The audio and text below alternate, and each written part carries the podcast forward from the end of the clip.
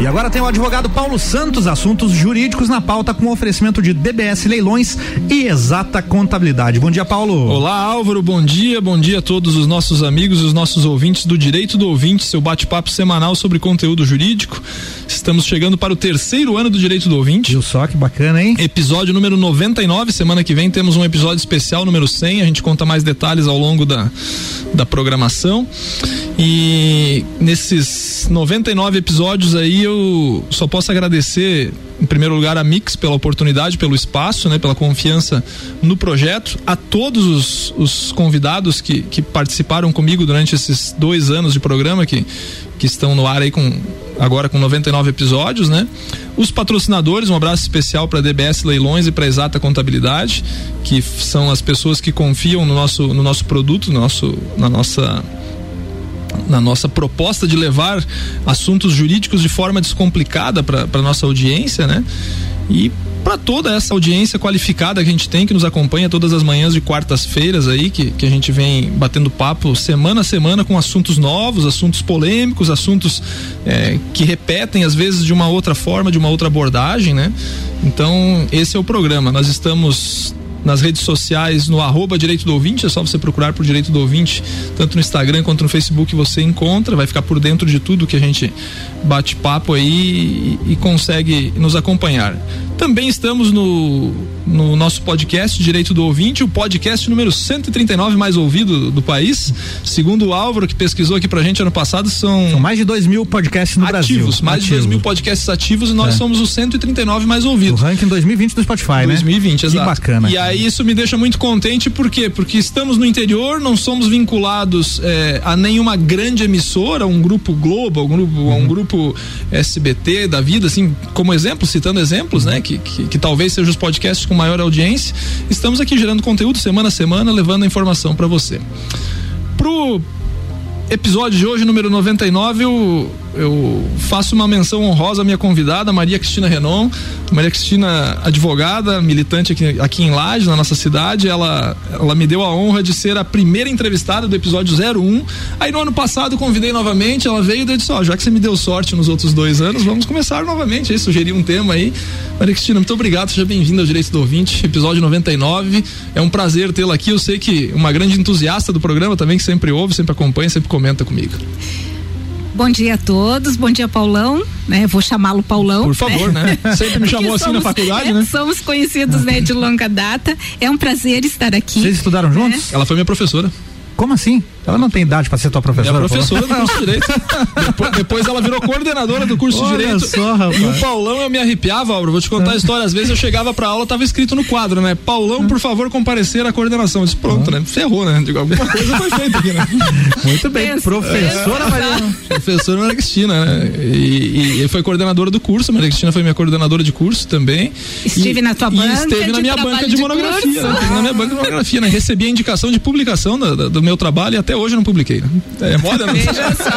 Também não dá, né? Não dá. O cara não se ajuda. Né? Maria Cristina, muito obrigado pela tua presença, então, Eu por ter agradeço. vindo aqui, né? Eu eu sugeri para Maria Cristina um tema, quando ela, quando ela aceitou o convite, me perguntou qual o tema, foi de uma decisão que eu vi no final do ano passado que me chamou a atenção. Então hoje a gente vai falar sobre união estável e casamento, mas não é o, o programa clássico para diferenciar união estável e casamento, né? Nós vamos falar hoje aqui sobre alguns direitos que companheiros, porque uma coisa é é, é bem conhecida do, do mundo jurídico, né? A pessoa para manter uma união estável, ela não pode ser casada, né, Maria Cristina? É isso? Ou estar separado de fato. Ou estar separado de fato, né? Então nós vamos tratar hoje aqui de alguns direitos daquela pessoa que mantém uma união estável sendo casada, né? Exatamente. Ou seja, é, popularmente conhecida o amante ou a amante, ou concubino, concubina, concubina né? É. Então é mais ou menos é, isso aí, né? Que no direito conhecemos como concubinato, concubinato, impuro. Isso, concubinato impuro. Exato. E aí essa decisão que eu, que eu vi do ano passado é uma decisão do Supremo Tribunal Federal, né? Foi, foi mais ou menos isso aí que, que instaurou a repercussão geral sobre o tema, né? Então vamos começar batendo um papo aí para relembrar rapidamente esses institutos da união estável e do casamento, por favor. É, o casamento é a instituição, né, que é conhecida e que tem um documento formal, né, que é a, certidão de casamento e tem proteção da Constituição da República, né, desde sempre. A união estável é quando não há o impedimento para o casamento, mas as pessoas é, entendem e optam por uma união menos informal. Então, ela pode ser é, de fato no sentido de que não existe um documento, mas também pode ser formalizado por meio de um contrato, uma declaração pública que é feita no cartório. É o morar né? junto. exatamente, é o morar junto. Morar então junto. É, é, uma forma menos formal, né, de convivência. Existe hoje um, um, um, dado estatístico do número de se tem mais casamentos ou se tem mais uniões estáveis é, formalizados, assim, ativos ou não? Porque se você analisar é, grosso modo na sociedade, muita gente hoje opta por viver em união a estável e não né, se casar, né? Exatamente. Então eu não sei se existe esse dado estatístico, não. Hum. Olha, talvez a gente conseguisse escolher no IBGE nas informações do IBGE, né? mas eu até é, exatamente, esse é até uma, uma coisa interessante é. para se buscar, né? Mas o que se sabe é que em que pese que as notícias do número acentuado de divórcios ocorram no país, também a notícia de, de casamentos ocorrendo quase que na mesma proporção. Então, as pessoas tem ainda a intenção de formalizar um casamento, né, dentro Forma, daquilo que está determinado na legislação. Mas o crescimento da união estável também é, é, latente, né? Isso se observa na convivência diária, né? Das, o meu filho, por exemplo, né, vive ele estável. vive união estável, é. né? Então, a, principalmente entre os jovens, né? Essa tendência é muito mais acentuada, é, né? por toda a questão econômica que envolve, toda Exatamente. formalismo às vezes exagerado, né? E, e, e, e, tem a proteção estatal, Sim, as duas, não, os dois desde 1988, né, a, a, Constituição da República reconhece, né, a união estável, então a equiparação da união estável ao casamento. Né? Interessante. Então agora a gente recapitulou isso daí mas a gente precisa dizer o seguinte: alguns requisitos para você conviver em união estável, para que a legislação reconheça você conviver em união estável é você não ser casado, né? Exatamente. É, é, é previsão legal. Previsão né? legal. Né? Nesse então, sentido. Você... Né? Então não pode ser casado ou, se casado, deve estar separado de fato. Então existe uma separação de fato, né? Que vai é, ter essa possibilidade do reconhecimento, vai dar a possibilidade do reconhecimento da existência da união estável, além do cumprimento dos requisitos específicos em relação à união estável, porque muitas vezes surge uma, uma confusão sobre namoro e união estável, uhum. né? Mas a união estável tem requisitos que são muito claros, né? Tem que ser um, uma união que tenha uma duração no tempo, não tem um lapso temporal específico. Os seis meses mas, popular é, não existe. Não existe, né? Mas isso é, muito comum, é, né? É a comunhão dos requisitos de uma duração, de uma, uma estabilidade dessa relação, né? Essa relação ela tem que ser pública. Uhum. Então as pessoas têm que olhar aquele casal e entender que eles são, eles vivem juntos, eles têm uma união né? É, tem que ter um ânimo de formação de família, né? E não pode ser, né, de forma eventual, né? Então tem que ser algo que realmente, né, se prorrogue e, no tempo. com isso, é, o fato de uma das partes ser casadas, é, eu acho que isso que impede o reconhecimento de união estável para pessoas casadas. Né? Exatamente. Né? Porque em tese aquela pessoa já tem uma família constituída, Sim. já tal, tal, toda, toda, Ela já é conhecida naquele, naquele núcleo familiar. Naquele núcleo familiar, né? por isso que não pode ser. É, e, e, o próprio Código Civil ele traz como excludente, né, do reconhecimento é, esse concubinato impuro.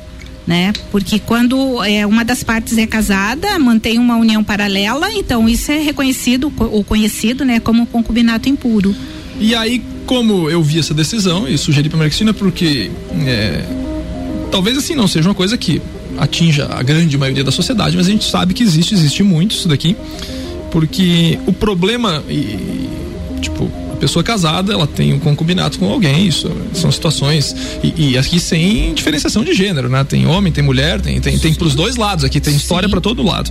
Isso aqui vai ter repercussão no pós-vida quando uma das partes se vai, né? Quando popularmente abotoou o paletó de madeira aqui, vai, vai gerar vai gerar problema lá na frente. É inevitável, né? É, é a única certeza da nossa vida, né? Então, então esses problemas é que vão ser gerados lá na frente. Por quê? Para efeitos previdenciários, né? São, são essas é, as é discussões. Tem, tem, duas discussões. Tem uma em relação a, ao que é considerado como direito de obrigação, porque, por exemplo, nós temos é, pedidos no judiciário de partilha de patrimônio constituído no decurso dessa união concubinária, né?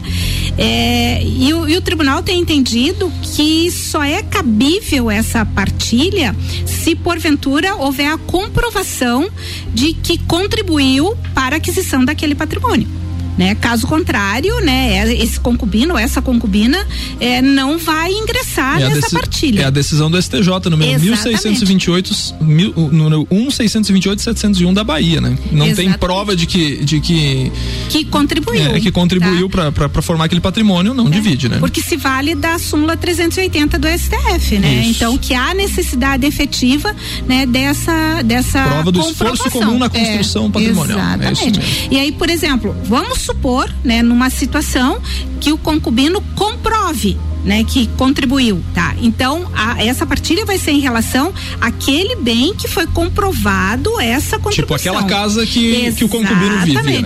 E Exatamente. a sequência dos outros requisitos a gente volta no próximo bloco e, e, e continua batendo um papo. E eu que achava que concubino e concubina era só negócio de carnaval, viu, Paulo? Eu, eu aprendo muito com o teu programa Mas não aqui, né? é, eu acho que não é a mesma coisa que não você tá é. tá falando aí, né?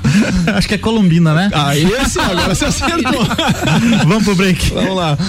Mix 7 e 11, a gente vai pro break rapidinho com oferecimento de DBS Leilões, o leilão que você pode confiar. Acesse dbsleilões.com.br e encontre as oportunidades de negócio que você procura. E exata contabilidade, qualidade na prestação de serviços contábeis. Contatos 3223 8880 ou exatacontadores.com.br. Você está na Mix, um mix de tudo que você gosta. Onde você estiver, não pode faltar a Mix. A gente te acompanha através do nosso aplicativo. Procura aí por Rádio Mix FM na Apple Store ou na Play Store. Você pode escutar a cidade que preferir dentro da rede Mix de rádio. É o aplicativo da Mix. Baixe agora e aumenta o som. Exata Contabilidade. Atua no mercado há mais de 10 anos, atendendo empresas de serviços, comércio e indústria. Todos os tipos de tributação, simples nacional, lucro presumido e lucro real. A Exata Contabilidade realiza planejamentos tributários com segurança jurídica. Possui profissionais capacitados atendendo nos serviços fiscais, societário, trabalhista e previdenciário. Exata Contabilidade, na rua Frei Gabriel 538, no Centro Executivo José Mon, quarto andar. 3223 8880. Mix. Procura oportunidade de negócio rentável com segurança jurídica? A DBS Leilões é a opção certa para você, colega advogado. A leiloeira Daniela Bianchini Spudário está há 12 anos no mercado de leilões judiciais e extrajudiciais em todo o estado de Santa Catarina. Possui idoneidade e eficiência na satisfação do seu crédito. Faça a indicação em seus processos e conheça nossos serviços. dbsleilões.com.br Rua Caetano Vieira da Costa 595, Sala 3, Lages. Tá com saudade dessa batida? Tem problema não, porque a sua balada tá garantida todos os sábados com o Clube Mix. E lógico que para melhorar ainda mais a festa, nós colocamos um dos maiores DJs do Brasil para apresentar Vintage Culture. Fala galera, tudo bem? Aqui é o Vintage Culture e agora eu vou tocar todos os sábados aqui na Mix. Vem quebrar tudo com a gente. Clube Mix com Vintage Culture. Todos os sábados, a partir das 10 da noite. Mix 714 voltando com oferecimento de exata contabilidade, qualidade na prestação de serviços contábeis. Contatos pelo 3223 8880 ou exatacontadores.com.br. E DBS Leilões, o leilão que você pode confiar. Acesse dbsleilões.com.br e encontre as oportunidades de negócio que você procura.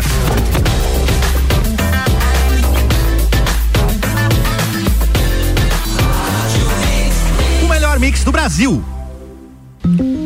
De volta com o advogado Paulo Santos, assuntos jurídicos por aqui na pauta Bloco 2. É contigo, Paulão. Estamos de volta com o Direito do Ouvinte, seu bate-papo semanal sobre conteúdo jurídico. Estamos entrevistando Maria Cristina Renon e o nosso papo hoje é sobre união estável e casamento e os efeitos que a união estável eu não sei nem se dá pra chamar nisso, né, Maria Cristina? Mas uma união estável é. de uma é. pessoa casada, né? Porque até tecnicamente, para quem é advogado, fica estranho não, falar, né? exatamente. né? Mas são os efeitos de decisões que a gente tem visto, que isso tem batido as portas do judiciário, né? E, e a gente tem que debater sobre isso. É uma, é uma situação é, que infelizmente é uma situação cultural da nossa sociedade. Né? Exatamente. Né? É, o Instituto, e aí me permita agora trocar do, do concubinato para amante, que é o termo mais popular Sim. conhecido, nosso programa prega por, por, por, por, ser o mais didático possível.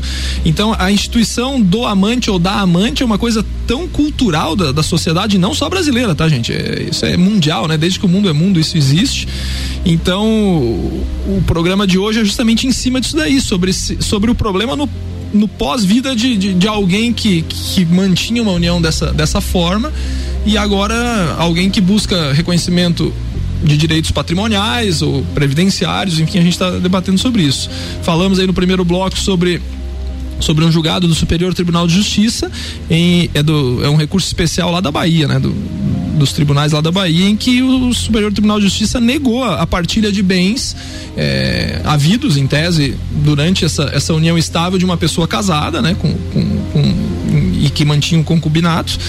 E negou por quê? Porque, como a Cristina falou no primeiro bloco, né? Não houve a prova efetiva da contribuição, da, da contribuição para constituir esse patrimônio, né? Mas nós temos também aqui essa decisão agora que é com fins previdenciários, né? Do STF agora, né? É, na verdade, assim, o que a gente observa como bem colocaste, é uma situação que ela é comum na sociedade. Isso vem desde do início da humanidade. Desde que o mundo é mundo. Desde que o mundo é mundo, né, nós encontramos essa situação.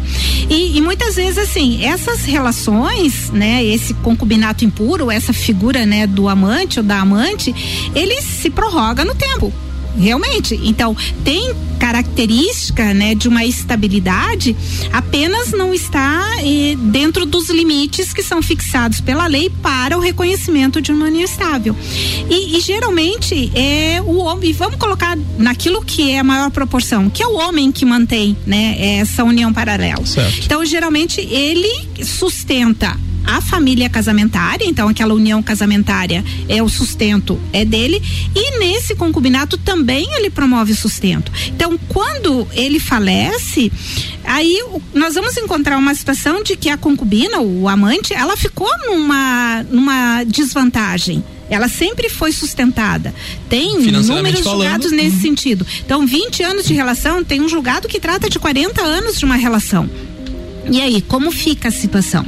Tá? É óbvio que se tiver filhos dessa relação, os filhos são iguais. Tem a proteção. Não existe, é tem proteção, tá? Na Constituição não tem nenhuma diferenciação em termos de filiação. Mas e a figura desta mulher? Tá? ou deste homem, se for o caso, né? Então, o que a gente observa é que há um olhar, né, do poder judiciário é, no âmbito do direito previdenciário. Então, porque o direito previdenciário, ele tem como um dos requisitos é, para a concessão, né, de uma pensão, a comprovação da dependência econômica. Então, há situações em que comprovada essa dependência econômica, mesmo sendo aquele caso de uma união paralela que não tem uma proteção expressa da legislação, tá?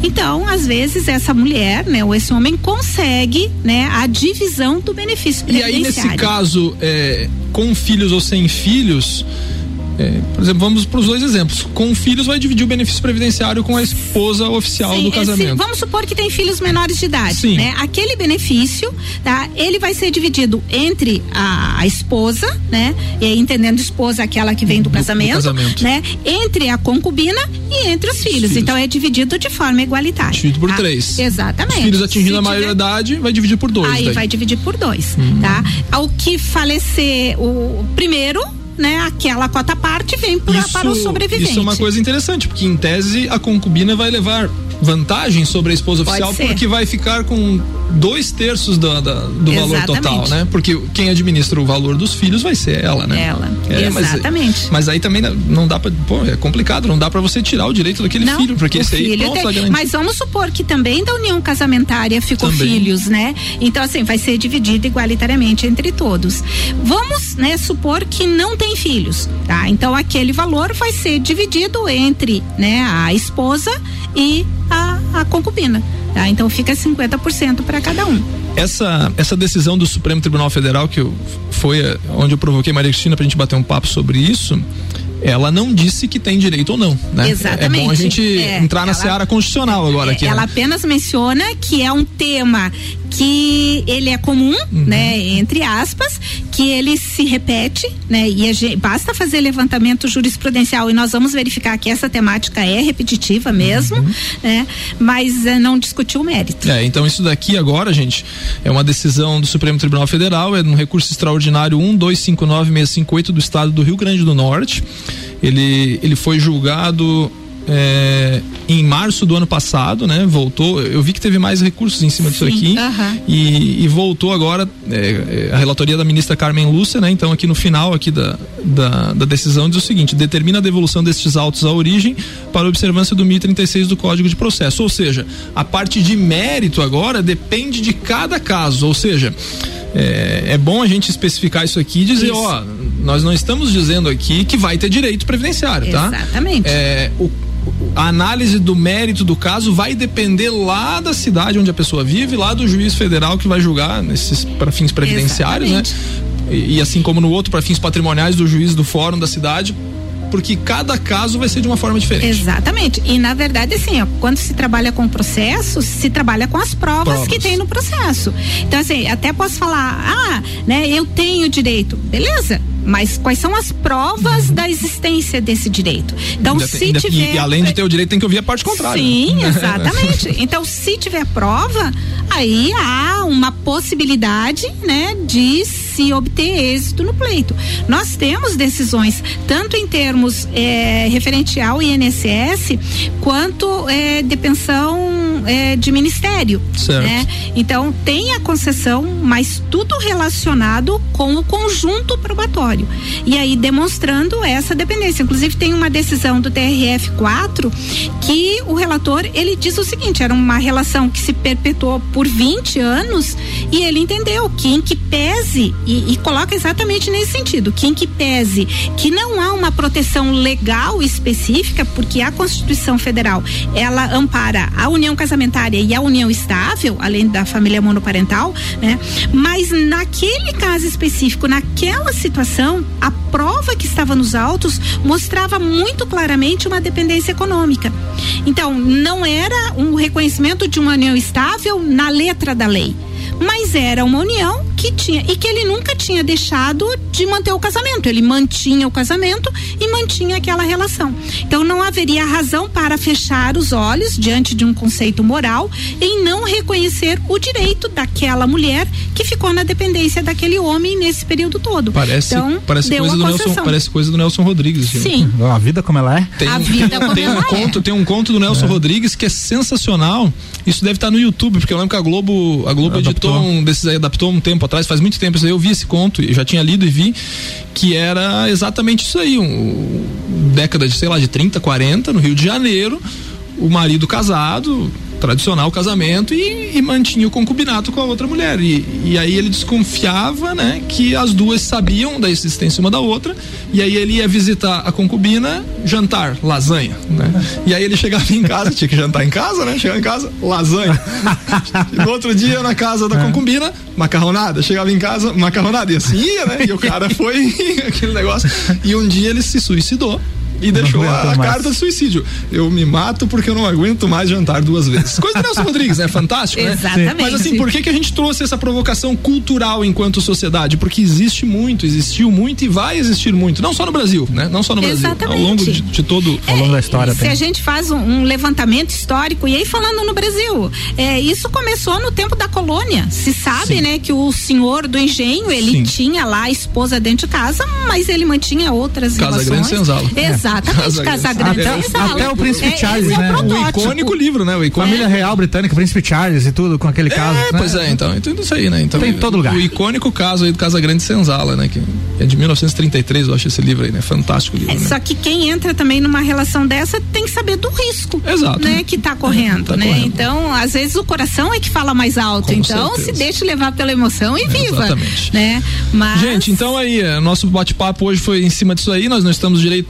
estamos dizendo que alguém tem direito. Essa decisão do STF é uma decisão é, interessante é. porque instaura repercussão geral. Agora cada caso vai ser analisado, conforme a Maria Cristina falou, pelas provas que cada um conseguia amealhar e produzir no processo, né? E para fins patrimoniais, aí, obviamente, da mesma forma, tem que ter a prova do, do da contribuição do, dos dois para a aquisição daquele patrimônio e também vai ser uma decisão do fórum da cidade. Maria Cristina, faltou dizer alguma coisa? Acho que é isso. Gostaria de agradecer. Espero ser mais um ano pé quente. Tomara, né? Então, Vamos que lá, o programa tenha muito sucesso. Eu acho muito que obrigado. esse programa é muito interessante porque ele traz, né, numa linguagem da, da, compreensão de todo mundo, os temas relevantes na área jurídica. É né? isso aí. Sou é apaixonada pelo direito, então acho isso de suma importância. Valeu, Cristina. Muito obrigado, muito obrigado. Estamos de volta aí para mais um ano de Direito do Ouvinte, levando informações. Aí já na sequência temos o episódio número 100, que vai ser um programa. É, já vou adiantar, vou dar o spoiler aqui, que Manda eu vou ser o entrevistado. Você vai ser o entrevistado? Eu vou ser entrevistado, vou bater um papo com o Ricardo Cordo, ele vai bacana. conduzir aqui, a gente vai falar um pouco sobre o projeto, sobre esses 100 programas, né? Bacana. Na sequência, na semana seguinte, nós já temos aqui, vamos falar sobre férias coletivas, né? É um instituto que acontece muito nas empresas, vamos bater um papo com o Sandro Ribeiro, Sandro, Boa. especialista em direito do trabalho, vamos bater esse papo e vamos seguindo o ano todo. Em nome de DBS Leilões e Exata Contabilidade, encerramos o episódio 99 do Direito Ouvinte. Uma boa semana a todos e até na próxima. Valeu, até a próxima.